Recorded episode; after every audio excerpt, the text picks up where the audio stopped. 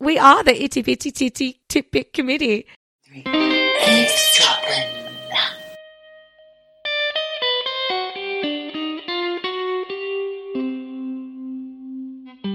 Hey, Michelle. Geordie, hello. Hello, how are you doing? Well, I sound sexy, right? Well, sexy. Not so sure. Oh, come on. You were trying to say a word recently on the phone. I heard you on the phone to your fiance, and you were trying to say a word, but every time you said that word, it sounded like you were really upset. like that. What was that word? What was I- that word? I think I was trying to say love you or bye. No, or it was like. I'm fine. I'm fine. It's fine. Hi. Oh, listen, what are we going on about, Michelle? The listeners must be beside themselves wondering, what the hell? Well, should we tell them? You're eavesdropping. That's what the hell. This is a conversation, people. It is a conversation. It's a convo. We're allowing you to listen in. Aren't you lucky? Yeah, you get to hear me sound like I'm recovering from a chest cold. Which she is, but it doesn't stop her from chat, chat, chat, chat, chatting. Nothing Oh, can no. stop me. Nothing can stop me. There's no stopping her. so, welcome to Eavesdropping.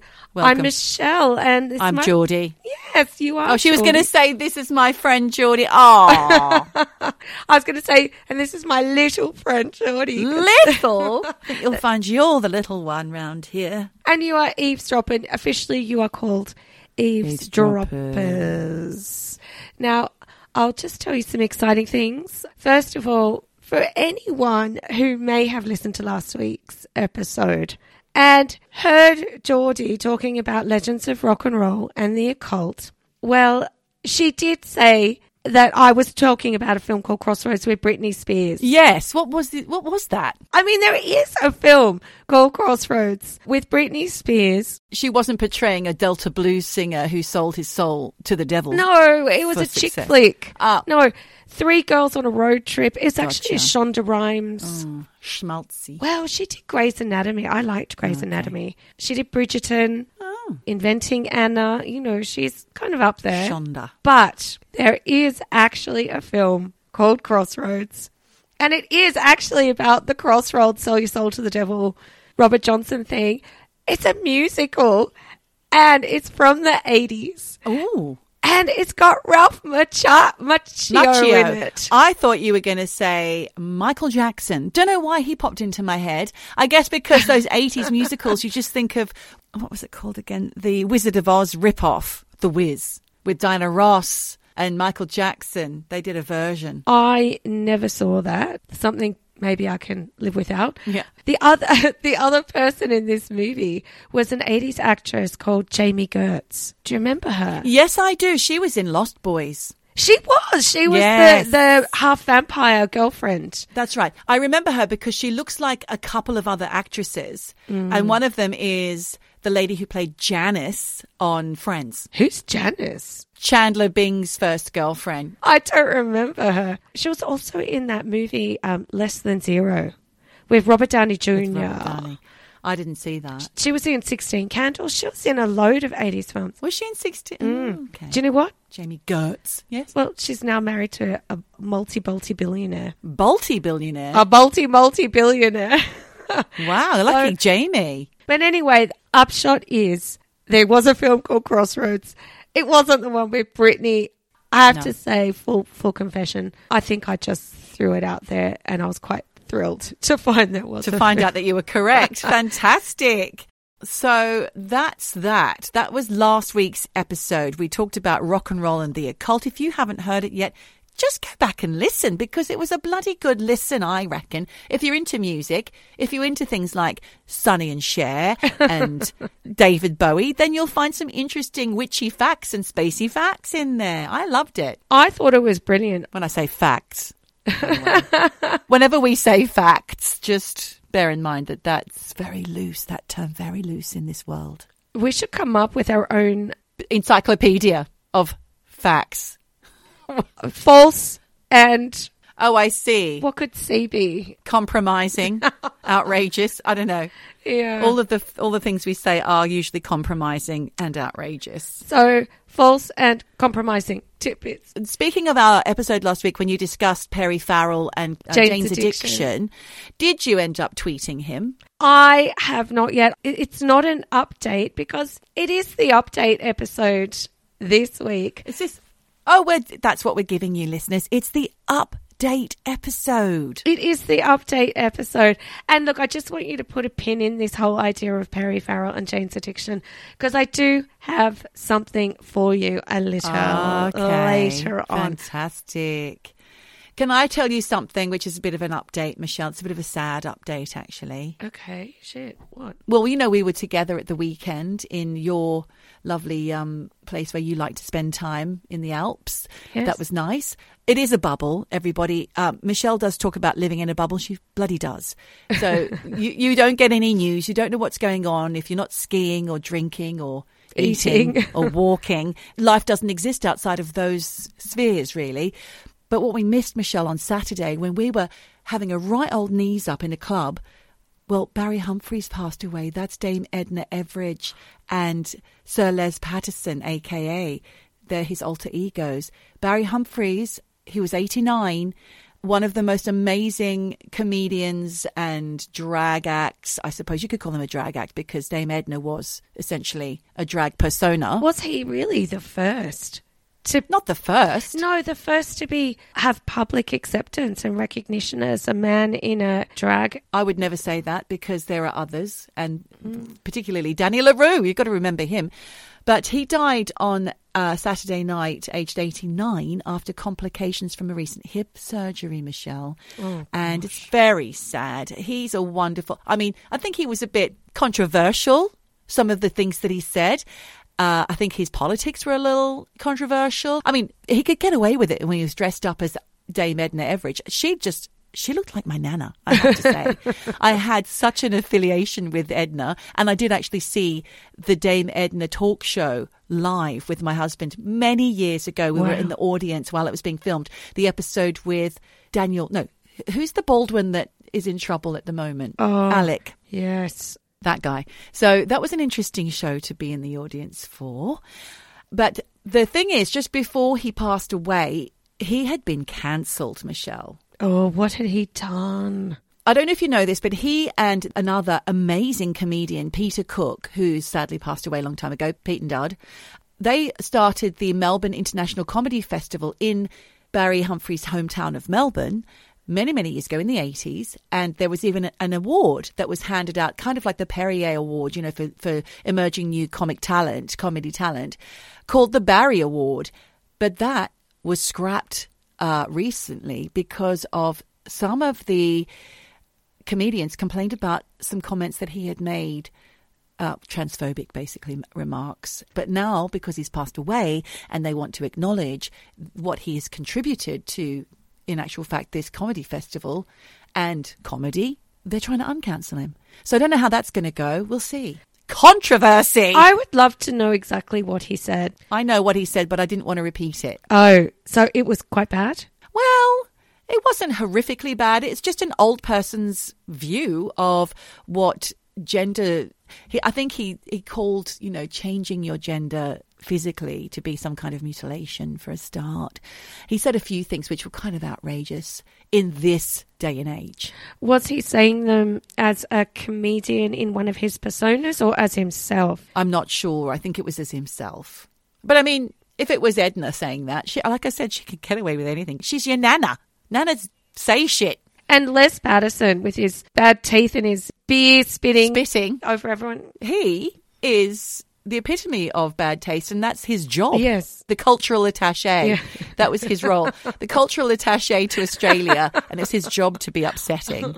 Amazing. Can I just add one more thing on while we're talking about cultural attaches and Australians behaving badly? Yes. I had a little message from one of our researchers this morning. Very well timed. Thank you, Al Taggart Okay. regarding our patron saint who doesn't get a lot of mentions these days. And I'm, I'm aware you've got things to tell me, Michelle, but I just want to tell you this because it kind of segues. It's Ben Mendelsohn, Okay. the actor Ben Mendelsohn, who we have lauded here on this podcast. I don't know if he's a listener, and if not, why not, Ben? For fuck's sake, get listening because he was seen in London, and Al has said, I need to get looking, get searching for him because he was just out and about in the streets the other day, Michelle, looking dishevelled. There was an article from news.com.au saying, oh, poor Ben. Aussie actor Ben Mendelsohn appears dishevelled on streets of London. Now, Poor Ben. it's funny you should say this because I have this story for you. The news about Bendels has been pretty thin on the ground for quite some Yes. time, but I did discover this exact thing you're talking about. Did you see the pictures? Oh, yes.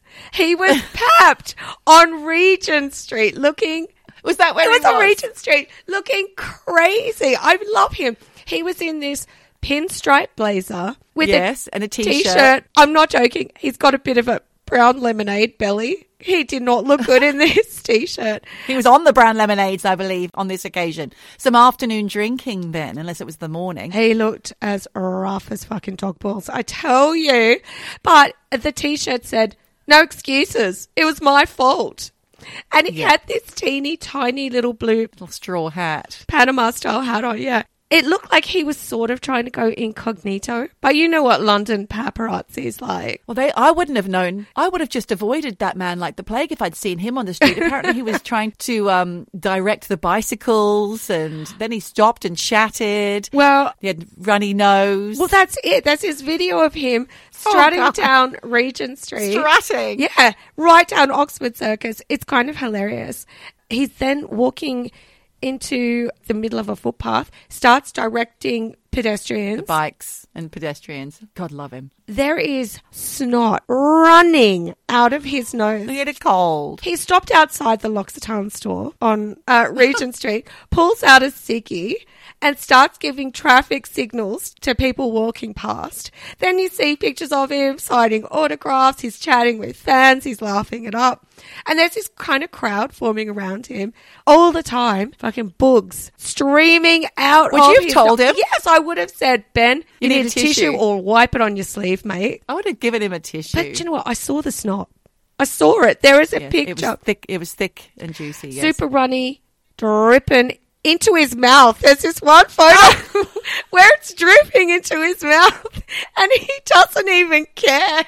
He's just smiling away. I love him. Actually, I do feel like I'm related to him. I have to say. Honestly, I didn't realize Al had come across this. Thank you, Al. Honestly, I thought this story is, is going to be as juicy as what's coming out of his nose for you. it was pretty crazy. But you know what? There is a website which, honestly, I think they are slightly obsessed with Ben. It's called MediaMass.net. They've got all this shit about Ben Mendelsohn, and I don't think any of it's true.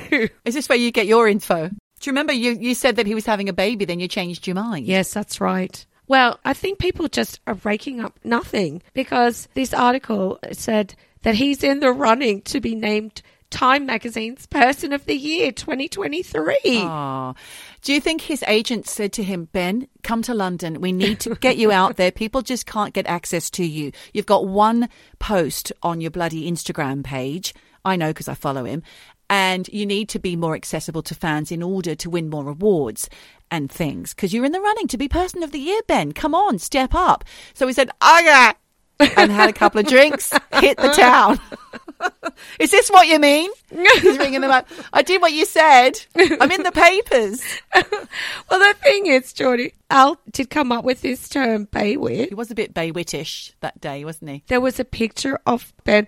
You know how you do this thing where you go, and your shoulders go up, and he's got that face. Yeah, there is a picture of him doing that face, and it just cracked me up. Poor Ben. Maybe his press agent said, Got to get some eyes on you, Ben. Get out there. he, did, he did it the best way he knows how. God love him. also, on this same website, they said Ben secretly got married. They don't say to who. Lucky lady. In the next article, say that he's secretly homosexual. What? They also say he's considering retiring this year, Oh. but they also say he's in line to be the next James Bond. Oh, for God's sake. He's not tall enough. no, and they say his dog had surgery. Oh, that's interesting. People are a bit bent crazy right now, but Yeah. honestly, nothing was crazier than the bugs hanging out of his nose in that picture.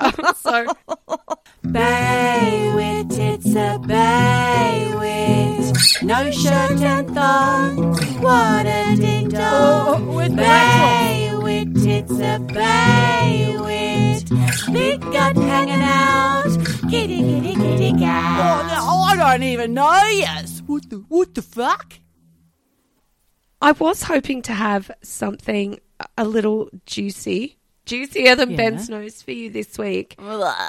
Because, as anyone who knows, since the early days of this podcast, and maybe actually even from the start of 2021, we've been obsessed with a missing Australian fraudster called Melissa Caddick and Yes. her severed foot. Now, obviously, we haven't talked about her for quite some time because, No, we haven't. well, the case hasn't really been in the news that much lately. And I'd love to know what's going on, Michelle. Have you been proven right? Is she still alive? Did she actually just cut off her foot to evade fraud uh, investigators? Well, yes, yes, Or, yes. No. or is she actually, did she just befall a terrible accident, maybe at the hands of biker gangs, which is my take. That on that it. is your theory. And look, I think there could be some legs that might have wheels. But it won't have feet. it's all about to kick off with Melissa Caddick. Yes, because Crikey. the inquest into her death officially, as of April 27, is supposedly officially over. And Oh. the findings of the inquest into her disappearance and, I'm doing air quotes here, suspected death, they are due to be handed down on, on April 27. Thing is, we've passed April 27. I've scoured the internet. I think there's a media embargo on this shit Wow. until they get their ducks in a row because there is nothing. I'm just going to do a quick recap for anyone who maybe missed our Melissa Caddick deep dives or who is a new eavesdropper. So on November 12 in 2020, 49 year old financial investor Melissa Caddick went missing. And look, on the surface of it, it just seemed like a pretty kind of tragic situation where a woman had potentially fallen off the cliffs at Dover Heights, which is on the eastern coast of Sydney near Bondi. But turns out, Melissa Caddick, she was a financial fraudster. She'd been running a dodgy Ponzi scheme. She hadn't just been, you know, conning clients. She conned all her friends and family out of massive amounts of cash. We're talking like 23 million plus Aussie dollars. Terrible. Yeah. And the day before she went missing, she'd been raided by the Australian Federal Police and the Australian Securities Commission, who'd been investigating her for months. Since she vanished, there have been loads of theories about what's happened to her, which obviously were all ramped up three months later when her foot washed up inside a snazzy trainer on Bournda Beach, 400k away from Sydney, and the whole world, except for me, jumped to the conclusion that she was dead. Right. Look, there is so much to unpack with this case. So please go back and listen, guys, if you have any interest in it. Do you know which episode is the first time you mentioned it? Absolutely not. But I will link Well to done. the episode in the show notes. But look, just to wrap up, as I mentioned, the inquest into the case has supposedly been wrapped up and it's been going on since September last year. And look, it did reveal a tiny little sliver of new information about the foot. Because you'd spoken to a surgeon, even, hadn't you? You'd spoken to somebody. Yes, I went and spoke to a surgeon about how the severing of that foot could you still survive if you had cut it off yourself? Would a clean break like that indicate that it had been ripped off? Cut, you know, eaten by a shark? Was it severed? You know, deliberately cut off? Was it a clean break, though? Because wasn't it just bits and pieces left in the trainer? It wasn't the whole foot. It was the whole foot. It was matter. Well, look, it was her whole foot, but it had been in that warm bacteria. I mean, we know what Australian waters are like. They're full Full of. of wee wees. I, actually, I was going to say um, Shark wee wee? no. All right. No, little bacteria and insects and things that all want to kill you. I mean, You mean like sea lice? sea lice and just loads of weird stuff in our waters that only occur when you have hot tropical waters. In colder waters, these things can't survive. But in Australian waters, because it's nice and warm, things thrive, bacteria thrives. So during this inquest, a forensic pathologist did reveal that Melissa's severed foot actually did have several fractures when it was found.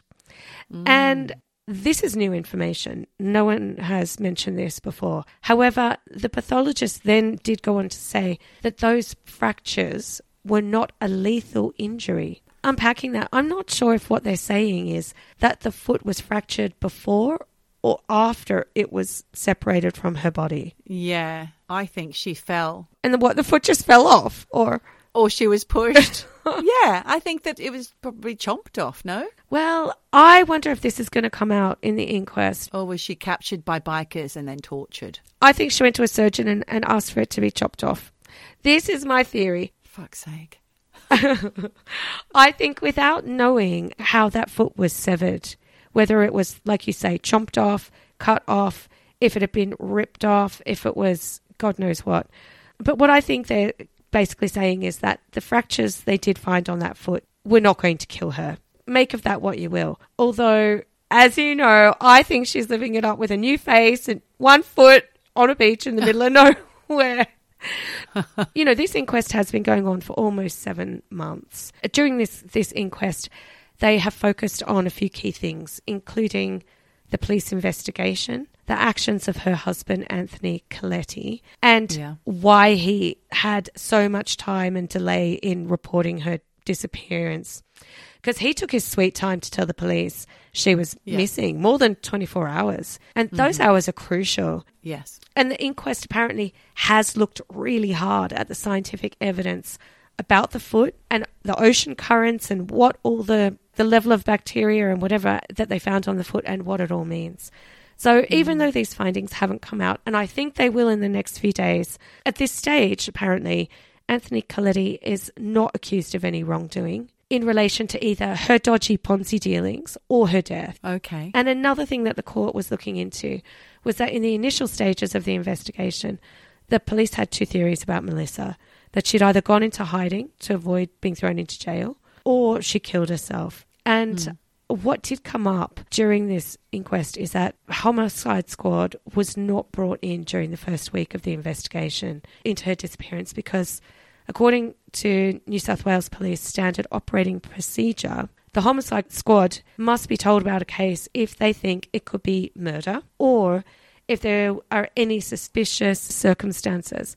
And this is full of suspicious circumstances. Sure. Well, why didn't they let them know then? If it was so suspicious from the off, why didn't they involve the homicide squad immediately? Well, the head of missing persons is a guy called Inspector Brown. He has been hauled over the coals for this. And he's come back to this inquest saying the wording of what he thought he was meant to do in the operations manual was hmm. unclear. Oh. And because he thought that there was no murder in this case, he never got homicide involved. Oh. So he's kind of trying to get off the hook by saying, oh, it was really unclear wording, didn't know what to do. So I think it's going to be really interesting to see how this plays out. Yeah. Like I said, I think the information has been embargoed right now because it should have come out today in the, or yesterday in the press. So watch this space for updates. Okay. Watch and watch and listen. Yep. Why are you crying? Drop it. I know this next little titty bitty is not an update. But I do love your titty bitties, your itty bitty titties. we are the itty bitty titty tidbit committee. um, what I was looking for was an update on Calvine because we know that it's been in the media lately. Yes. You know, I was hoping that the guy from, you know, who actually took those photos, Kevin. Yes, Calvin. No, what's his name? Kevin from Kevin from Kevin, Calvine. yes. Uh, hopefully, he may have come forward saying, "Yes, it was me." No, no such thing. But thing. he's made up, so it's not going to happen. I saw the picture of him from the All right. eighties. He's Okay. or the nineties. He's real. He's as real as Neil. Okay. I did come across something else which I thought I just have to share because I just thought, you know, if as if the Ukraine does not have enough on its plate right now, Yeah. they think a UFO crashed there recently. But that ha- they also thought that at the beginning of the war. Yes. Do you remember we covered that another time? Yes, we did. This new one happened on the 19th of April this year. Go. What? So apparently, a massive white light shot through the sky over Kiev, And no one knows what the fuck it was. And it was intense. And apparently, in four separate pieces of footage, you can see this light suddenly ripping through the sky before a flaming object crashes to the ground. And it triggered an air raid alert. And Yeah. all of this happened around 10 o'clock at night. And a guy called Sergei Popko, who is the Kiev City military administration guy, he said it's an unknown aerial object. Okay. Now, he said it was most likely a possible entry into the Earth's atmosphere of a large Wow. space body from any World Aerospace Agency. Huh? Now, basically, I think what that means is they have no clue who sent whatever the fuck it was into like Kiev airspace. Although he later says, after verification and clarification, the information regarding the probable use of enemy aircraft or an airstrike with missile weapons was not confirmed. But it was not a missile attack. And then he says, our anti aircraft defense did not use available weapons. So they were not on high alert that they were being attacked. There's no incoming, unless it's a new experimental weapon. Or is it a falling satellite? But it just seems to be very coincidental that it should land there. Hot spot in a war zone. Exactly. Following morning, not a single trace of whatever crashed into the ground was found. And this was confirmed by a guy called Yuri Ihnat, who is a spokesperson for Air Force Command of the Armed Forces in Ukraine. And they initially thought it was NASA or and a NASA satellite. Hmm. That's what I'd have thought. Well, NASA were meant to be pulling a particular satellite out of action that day, hmm. but NASA has denied it was them. So that's them off the list. Maybe they fucked up and they didn't want to own up. Well, who knows? Because we know that they don't come clean about this shit. And They it could be years and redacted files, and maybe even Yeah. then we won't know the truth. Never know. But the whole thing blew up on Twitter. There were loads of people tweeting saying it was a UFO, including the Austrian ambassador in Kiev. Uh huh. So that's where we are with this. Not anyone, not even NASA, knows what flashed and crashed and burned that night. And if they do know, they're not letting on. And then my last little itty bitty bitty. chitty bitty. Um, going back to what you shit and stick. Going back to what you talked about with um, Jane's addiction, yeah, Harry Farrell. Like I said, you know, we did talk about him uh, a couple of weeks ago and his spiritual exchange with an angel. And I did want to tweet him, but I need to find that password. Because he's answering questions on Twitter as we speak about his spiritual encounters. I want to connect with him on this spirity stuff. I did go looking to see if he'd had any more like tweets to anyone. What I did come across instead was something about Dave Navarro, the guitarist. the guitarist from, Jane's Addiction. Jane's Addiction and Red Hot Chili Peppers. Yes. And he was the guy that was standing there with his top off, ready to go on stage when we were backstage at Reading that time. Oh time. my god, hot. But you didn't seem to see him. Well, I don't know. I was, He was right there next to us. you know, I'd had some drinks. I'd had a lot of drinks that day, so I think I kind of knew this but forgot. So I thought I would take a very, very quick look at the murder of Dave Navarro's mother, Oh, I didn't know she was murdered. Constance Colleen Hopkins. Yeah, like you said, Dave Navarro, guitarist in Jane's Addiction, Red Hot Chili Peppers. He was also married to Carmen Electra, and he's been a host and a judge on a tattoo TV show called Ink Master since 2012. But anyway, when Dave was seven years old, uh, I think around 74, 75, his parents, Connie, and his dad, James Raul Navarro, they split. They, they divorced. And Connie was gorgeous. She's blonde, a former model. The dad was this like handsome Mexican guy. And after the divorce, Dave split his time between his parents, you know, bouncing back and forth between them in, in LA. Thing is, in 1983, Connie had been dating a, a muscle dude, a, a bodybuilder called John Riccardi.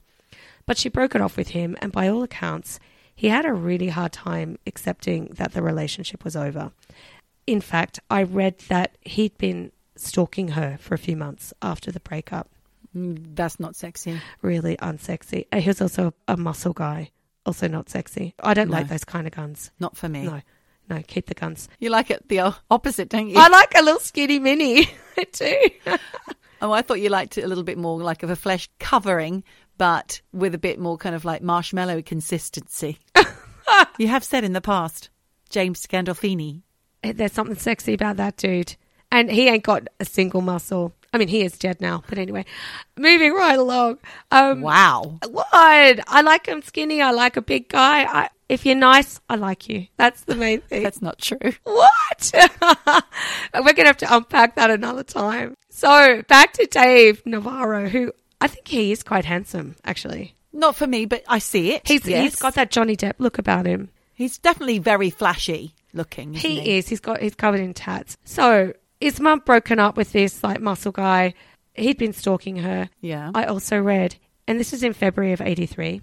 He'd broken into Connie's condo, so that's quite a mouthful. He didn't find Connie there. Instead, he found Dave there, handcuffed Dave, Baby Dave. handcuffed baby Oh, Dave at gunpoint. That's horrifying. Dude's fifteen. He's fifteen at this point. Oh, I thought he was five. Sorry. I I mean, he's still baby face Dave, but no, he's not baby baby Dave. I thought you meant baby Dave as in hey baby. Anyway, thing is, Dave never reported it to the police. Neither did the mum. Oh, that's terrifying for poor Dave. I mean, look, maybe they didn't want to aggravate this guy. Yeah. It's the 80s. Maybe he was jacked up on steroids. I don't know. oh, God. On the night of March 3rd, 1983, like I said, Dave was 15. He was meant to be staying with his mum for the night, but at the last minute, he changed his mind oh and decided he was going to go stay with his dad instead, I think in Santa Monica. So Connie asked her friend, Sue Jory, to come over and stay the night with her, who Dave actually calls his aunt. I don't know if that's like a friend or you know an auntie, like one of those fake aunties. She came round that night to stay with Connie in the in the flat, which was a terrible move because later that night, Connie's ex, John Riccardi, once again broke into Connie's uh, West LA condo. Yes. This time he did not handcuff Connie. Instead, he shot both her and her friend Sue. yeah. And Oh, that's awful. and police later found Connie, who was 41 at this stage. They found her body stuffed inside a linen closet. Oh, my God. So the thing is, John Riccardi then spent the next eight years on the run before he was finally arrested in Houston. How many? Eight years. That's too many years. Eight fucking years. They knew who it was. Yeah, on the run. But remember, this is the 80s and police systems are not joined up. Definitely not between Right. states. He's gone he's gone to Houston from California. They did an America's Most Wanted on him. On this guy, right? Yep. And he was found because of it after some tip offs from the public. I'm not sure about this, but I think actually Dave Navarro went on and talked about, like, please help me find my mum. No. Help me find the killer of my mum. Sorry, help me find the killer of my mum. Yeah. And this is 91, so Jane's addiction were not massive at this point, and he was nowhere near being in the Chili Peppers. So at this point, I don't think he's famous. They tracked this guy down, John Riccardi. That was the year they blew up. Yeah, that's true, actually. You're more of a fan than I am. I only liked a few of their songs. Some of them were not that great.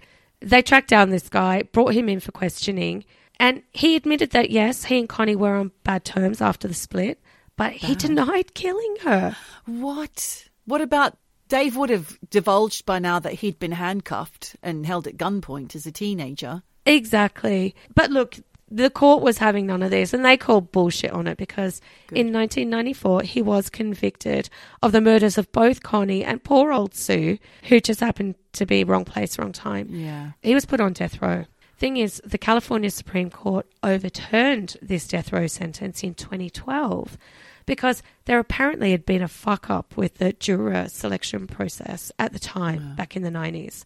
But thankfully, John Riccardi was not released. His prison sentence was just changed to life without parole, which means Right. this guy is never getting out of jail. Never getting out, hopefully. No. What a monster. Absolute fucking monster. And there is a documentary that Dave Navarro did about all of this. And it's called Mourning Son, as in morning, M O U R N I N G, and S O N. So a little bit of a play on words. And full disclosure, I've not watched it. I tried to find this documentary, but I did watch the trailer. And the thing is, it was really, really intense watching this because we talk a lot about murder on this podcast. Yeah. I, I just think that we some sometimes just talk about it in a really detached way. Yes, of course. We don't talk about it with the idea of like real people and their families and Yeah. You know, we look at at basically the facts of a case in a really detached way. And what really struck me watching the trailer was it looks really harrowing. You know, the effects of this really touched obviously Dave Navarro. It fucked up his whole life. Yes. And we observe these things from a distance of time and space. But this poor guy had his whole life, his whole world destroyed. And, you know, and he spiraled into heroin um, to kind of numb the, the fucked upness of it all. Although he did say he was already into drugs by this stage when his mum was murdered, 15. Like, that's quite intense. He's an LA kid, though. Exactly. He's an LA kid, you know, obviously into rock and roll. So I think this documentary goes a lot into his own personal journey into the trauma. Hmm. And apparently, there is a scene where he gets into a limo and goes to confront his mum's killer in prison. Oh my gosh. Yeah. Okay. And because of prison policy, they don't let him record it. Uh huh. But he had his moment. He had his moment, but it wasn't what he thought it was going to be. He would thought he was going to be really angry. Apparently, it was just really awkward, and he came out of it just saying he's just like an old dude dying in jail.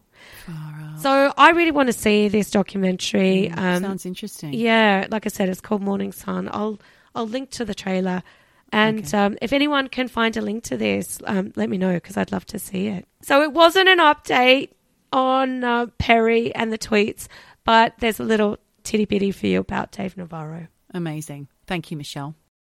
Oh, rack off your dag. Piss off. No I can furry. Get fucked. See you next Tuesday. Give me black dog up, yeah. So, what you just said about us talking about murder and the victims of murder and the facts established of murders that are out there in the public domain has always bothered me when we talk about this stuff on this podcast. Obviously, there are people whose lives have been taken in usually horrible ways, and then there are the lives of the people left behind as well. So, my update today is focused, first of all, on a recent story that we did. It was actually the very first episode of January this year, and it was my reporting of something that had just happened the day that I got to Australia for Christmas the Wieambilla massacre. Right. Which Yes. happened, like I said, in December 2023. 22. 22, sorry, and you can find that series 4, episode 3. So it wasn't the first episode, sorry, it was the third. It is, just to recap you, the story of Nathaniel and Gareth Train, brothers who were raised in happy clappy style min- hmm. ministries. Their father was a bit dodgy, maybe, let's just call it, because he was kicked out of the church and then started his own church. And whilst at the church, they met Stacey, who is now Stacey Train, and she was married originally to Nathaniel, one of the brothers, but then swip swapped and went over to Gareth. And these three people were in a rural property in Queensland, in a place called Wieambilla, when there was a siege where people were murdered, like I said, in December 2022. Two police officers from Queensland and a neighbour were all murdered before all three perpetrators were shot and killed by police after a long standoff. It's quite shocking. So there aren't many updates because what you see is what you get with this case, really. There was a lot of questioning over whether or not it should be, the inquiry should be focusing on the fact that this was a terrorist organization. Mm. But I don't know what they came up with regards to that because I found this fascinating story with Nathaniel and Stacey's daughter. They've got two grown up children. And Madeline Train is the daughter of Nathaniel and Stacey and stepdaughter of Uncle Gareth, Right. which is weird enough sentence in itself. So she said that the three of these people, who she considered to be her parents, all three, were so far into the conspiracy theories that she had routinely muted all notifications on her phone from them. Madeline remembers that Nathaniel and Stacey, her birth parents, parted ways when she was around three years old, and then her mother started a relationship with Nathaniel's brother, Uncle Gareth, as I mm. like to keep calling him, just because it makes it sound so weird. Madeline claims that this swapperoo was amicable, but mostly it was for her sake and her younger brother's sake, just to keep, you know, the kids happy. Yeah. She also said that the three had become estranged from their own families because they believed they had been exposed to a paedophile while they were children. What? The three adults in this situation, raised by in a religious environment, Yep. felt that they had been exposed to a paedophile as children. That was their backstory, and I don't know more than that.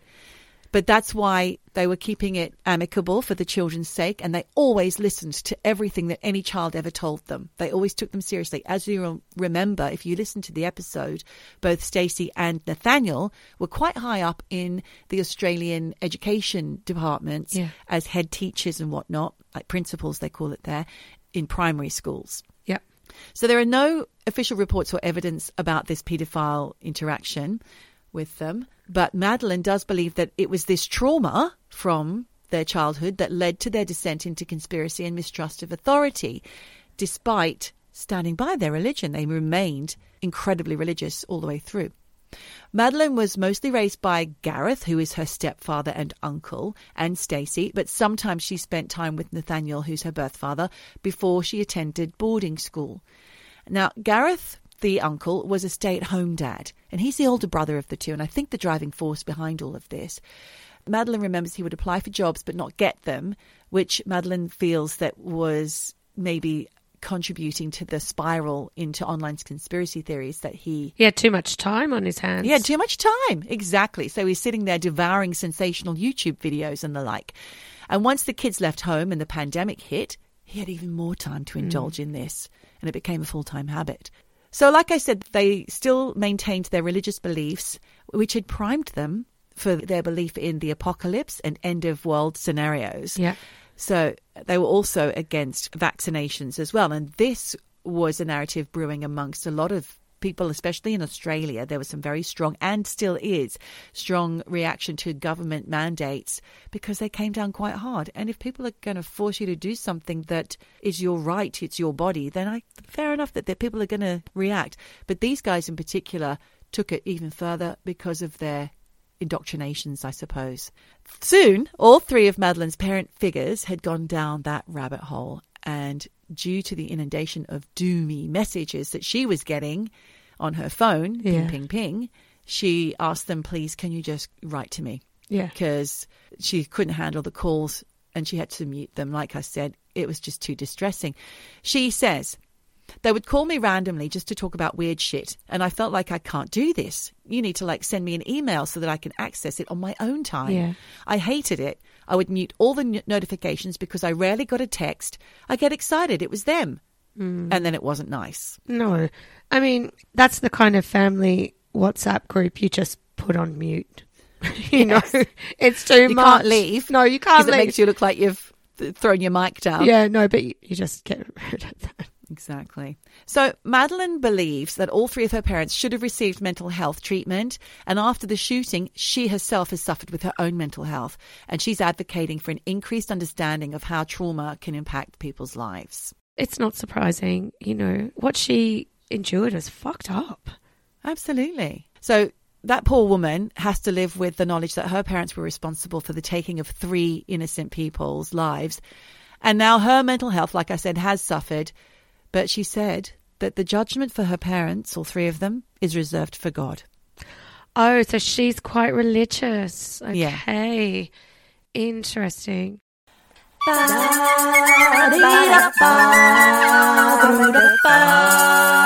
Eavesdropping. You know, you always hark back to Melissa Caddick. I tend to hark back to Keith Raniere, who is our favourite cult leader from NXIVM, the sex cult, the Hollywood sex cult. He is the cult leader that just keeps on giving, you know. He keeps giving. he does. I've got some interesting information here, actually, Oh. but it's ah. not that recent. The most recent info I've got is from January this year. It's from the Daily Mail. And I just want to preempt this by saying that in season four, episode one, this was the first episode of the year. I followed up from a deep dive in season one where Michelle and I both watched the documentary called The Vow, Yes. which is about this sex cult NXIVM, which was run by sex mad short ass Keith Raniere and his business partner, Nancy. Salzman. He's tiny. he is teeny tiny. And it was interesting for people because it involved actor Alison Mack from Smallville, and it was the daughter of uh, what's her name from From Dynasty Falcon or Crest. something. Yeah, well, Catherine Yeah. Oxenberg's daughter. Catherine Oxenberg's daughter, India, was involved. A lot of people, you know, fell for Yeah. this. And then it all went to shit. and they were smart people. Smart people seeking some kind of spiritual guidance, actually. The vow followed that part of the story Mm. up until the arrest and uh, the arrest of Keith Raniere and his cronies. But then the Vow series two follows Nancy Salzman, who was strangely missing from the first documentary, and you Mm. felt that she was just as bad and as guilty as Keith Raniere.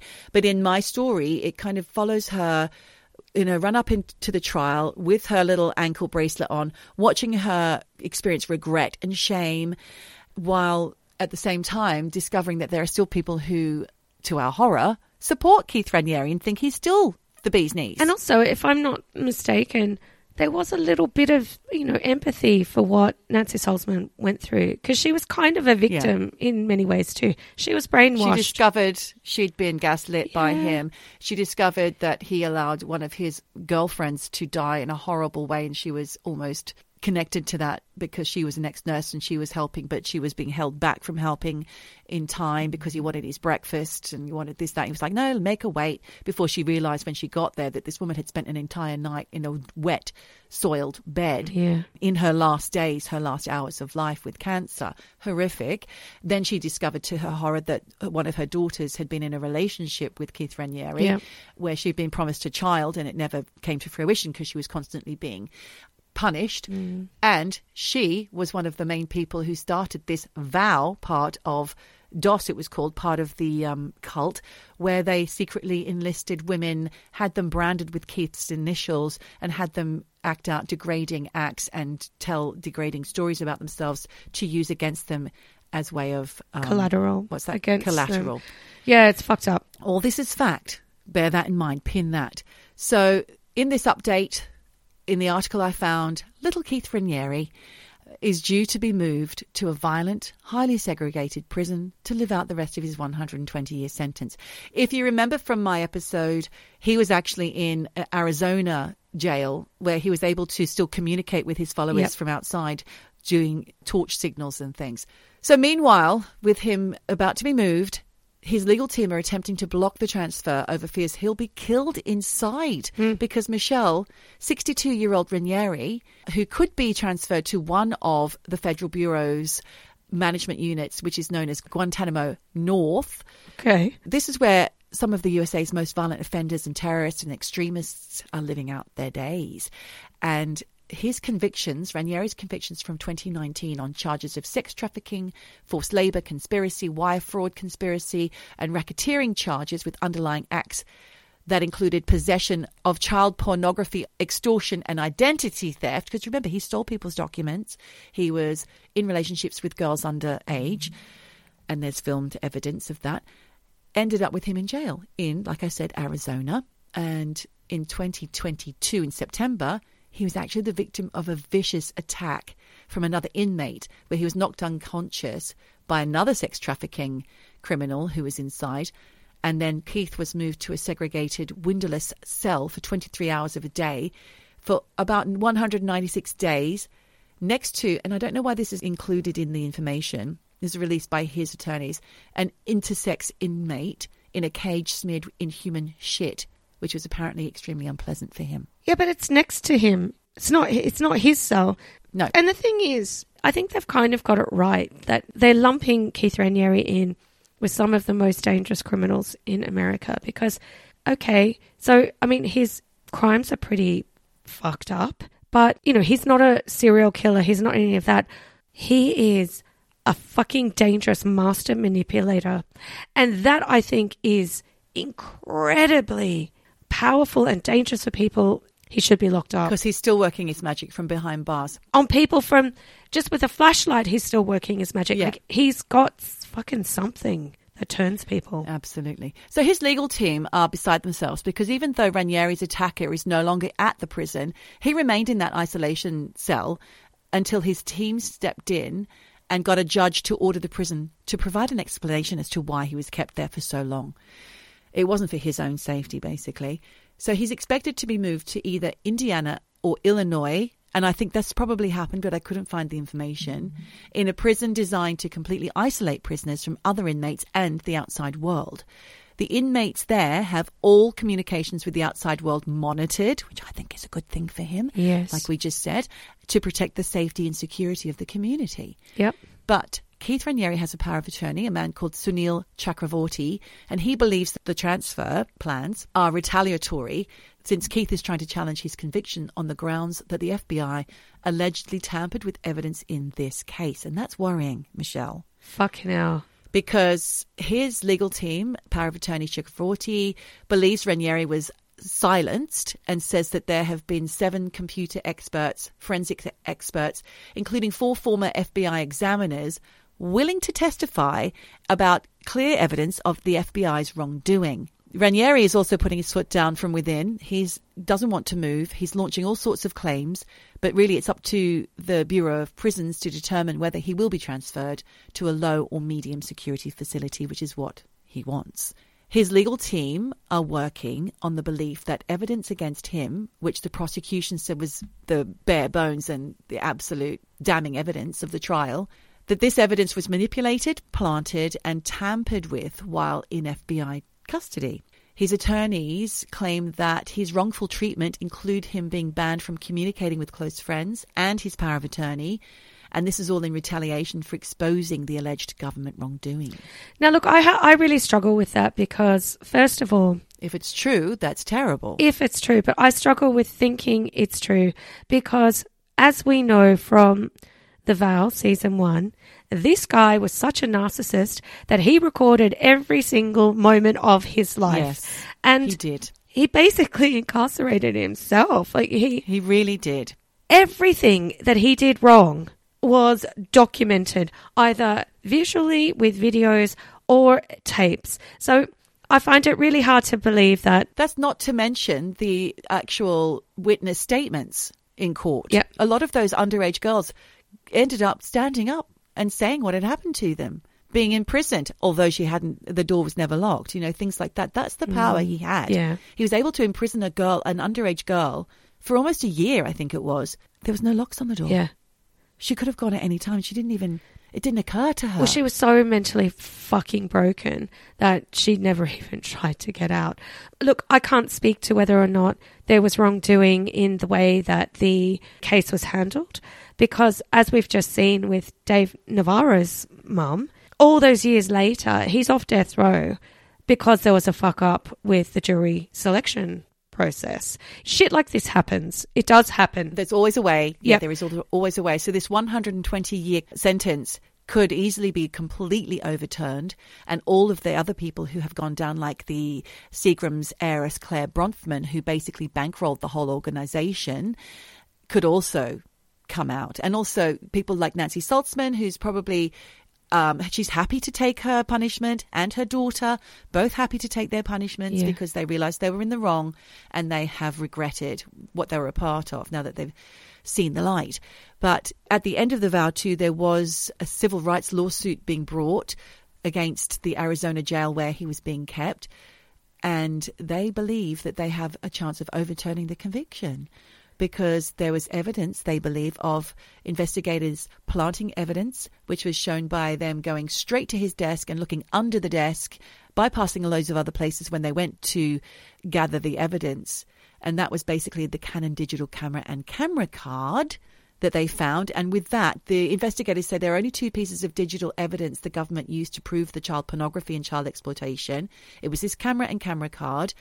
But their team said that he was being framed because the metadata on one of the photos shows it was manipulated in Adobe Photoshop and that the camera wasn't made until 2004, but the photo timestamps were from 2003.